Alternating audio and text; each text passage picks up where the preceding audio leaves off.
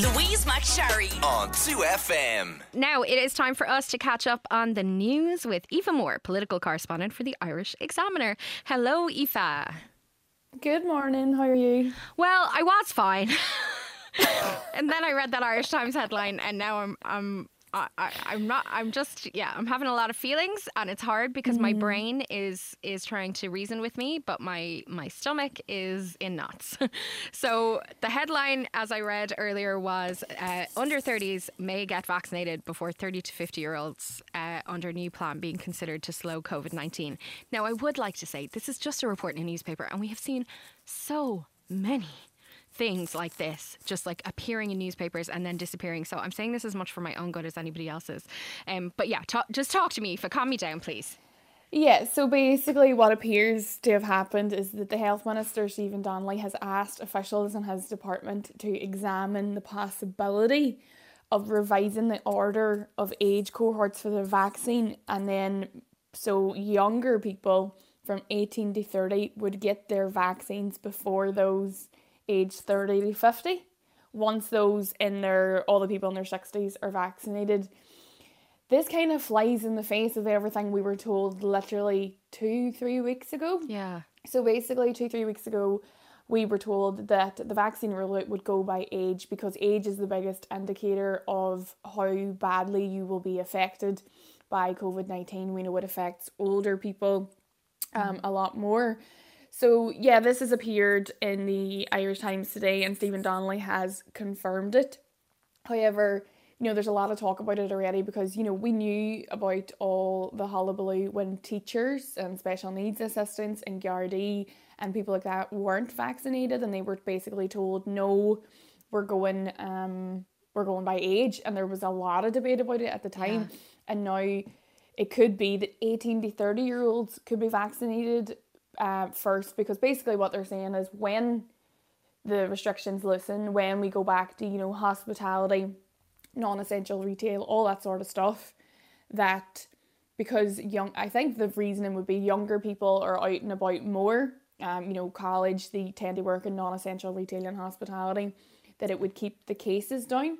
Yeah. However, with for me, my concern would be cases is one thing, but hospitalizations and deaths is another. And we know that you know people in their fifties um, have been really affected by COVID nineteen. I know even in my family, you know, people have lost people in their men in their fifties um, who got COVID. And we know it's incredibly dangerous for that age group of men. So yeah, it's in, it's incredibly strange. This is the first report of it today. It kind of feels to me a bit like they're floating the idea to see how it lands with the public. Yeah.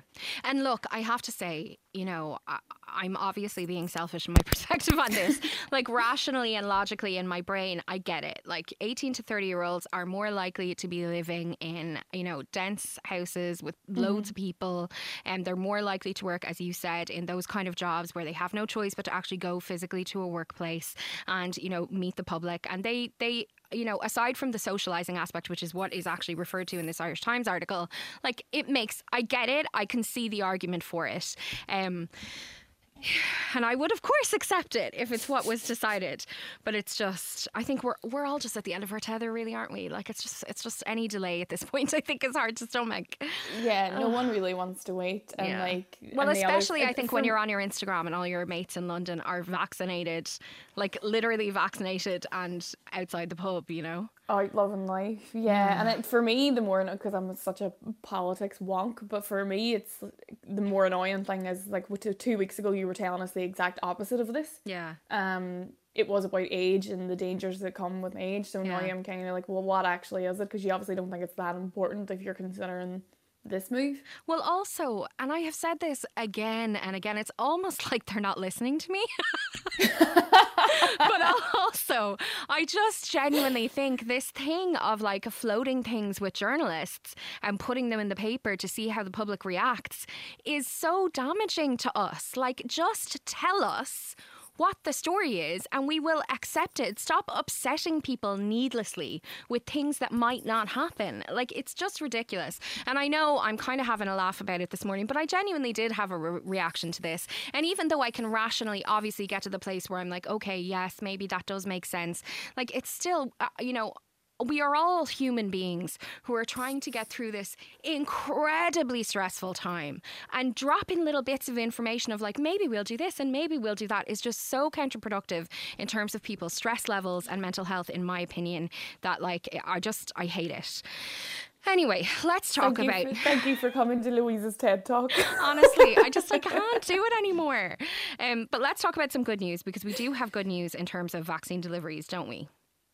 Yes, okay, so we've had a roller coaster week with vaccines. I went to the cabinet post cabinet briefing um, on Wednesday and it was uh, a mixed bag.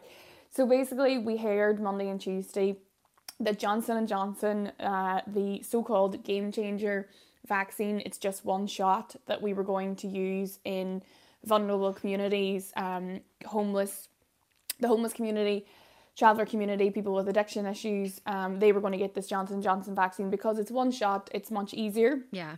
Um, then we were told that in America they had suspended the use of it because out of over seven million uh, shots of Johnson Johnson, six people have developed blood clots. Mm. And I just want to say because I've read this a lot, but people keep saying using this comparison of saying, oh well, you know, the contraceptive pill that most women are on mm. um, also gives you blood clots. Mm. And yeah, they'll not stop it for women, but they'll stop it when it comes to, you know, if men can Yeah. get it. The blood clots that people are getting from the contraceptive pill and the blood clots people are getting from their vaccines are very, very different. Right. And the ones that people are getting from the vaccine are a lot more dangerous and are attack the brain. So that's what the difference is. Because I just I wanted to say that because I've seen that hot No, I think that's great. I really so appreciate that clarification. times. Yeah. Yeah, so yeah, they suspended. So then the EU said they were all, they were going to halt they're going to halt their EU rollout just until they get you know another assessment done with an abundance of caution. And we were really relying on that vaccine, so it all was looking pretty grim. Um, because we can't give the AstraZeneca to people under sixty now as well. So it was all looking um pretty rocky. And then during the cabinet briefing, uh, apparently the cabinet briefing the cabinet meeting started very gloomy. Um, Everyone was pretty depressed around the table, and then Micheál Martin left because he had a phone call from the president of the European Commission, Ursula von der Leyen, and she told him, "Okay, Pfizer are going to give Ireland um, over five hundred vaccines. We were due to get them later in the year, and it's going to be pushed forward. So." yes, Delicious we Pfizer vaccines. we lost some and we gained some so it appears that we are still on track and there is a lot of hope that johnson johnson will come back on anyway Mm. As i say it's an abundance of caution it's only six cases Yeah, out it's a of very seven small number, shots yeah. yeah Yeah, it's So, terrible. good news. but it's a very small number. Um, Yeah. Okay, and now let's talk about mandatory hotel quarantine. How has that all been going? Sorry, I'm laughing because it has, it's just it's just one thing after another. it's not been great louise Yeah. um listen it was never going to be easy Yeah. um we have the strictest mandatory hotel quarantine in europe. And you know it has been plagued with issues since it came open. So basically, they had to pause the booking portal last week because they said we had too many walk-ins, as if it was like the hairdressers. Um, people were getting on planes without pre-booking mandatory hotel quarantine, so they had to keep a certain amount of rooms empty because we kept getting um these walk-ins. Uh, the transport minister Eamon Ryan is in talks with the airline carriers, basically saying, "Listen, you need to be stricter because it's causing us a lot of hassle." We know now that there are five more hotels um, over the month of April. They're going to add a lot more capacity. So, like Clontarf Castle is going to be one, um, the Crowne Plaza in Blanchardstown, the Hard Rock Hotel for any lucky devils who get into that I stayed hotel. there. It's actually very very nice. So yeah, um, it's getting uh, so there'll be a lot more capacity, and now we've saw um a lot of changes in terms of if you are fully vaccinated, and you are coming from one of these countries, you do not have to mandatory hotel quarantine. And so I know that's a huge relief for so many Irish people who haven't been home, who are living in other countries who are much further ahead than us in terms Mm-hmm. of vaccinations, who haven't been home to see family in a year. Um, yeah, it that is super news. unfair. Yeah. Yeah, like if you're fully vaccinated. So the cat it should be coming. Uh, I think it's next week, Monday. Um, it should come in. So if you're coming from one of those schedule two countries, category two countries, you can um, you don't have to manage your hotel quarantine. And then there has been a few cases rumbling on in the High Court about this. Um, you know, we know there was a woman who came back from Dubai. Her father was recently diagnosed with cancer. She was coming home to see him. She was fully vaccinated. There was a man who arrived from Israel. He was fully vaccinated. So they managed, both managed to get out of mandatory hotel quarantine. And then this kind of sparked the longer conversation in government about okay, are we going to let people uh, not quarantine? And they decided, to be honest, I find it mental that this conversation didn't happen Yeah. When they were planning mandatory hotel quarantine, but that's a conversation for a, for a different day. Yeah, I think that's a question a lot of people are asking. Um, now let's move on from from COVID.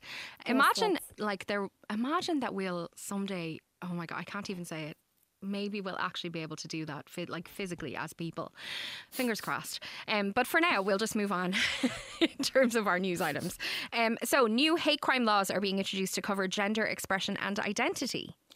Yes, so Helen McEntee, the Minister for Justice, who I have to say is absolutely on a roll these days, she is just banging out legislation.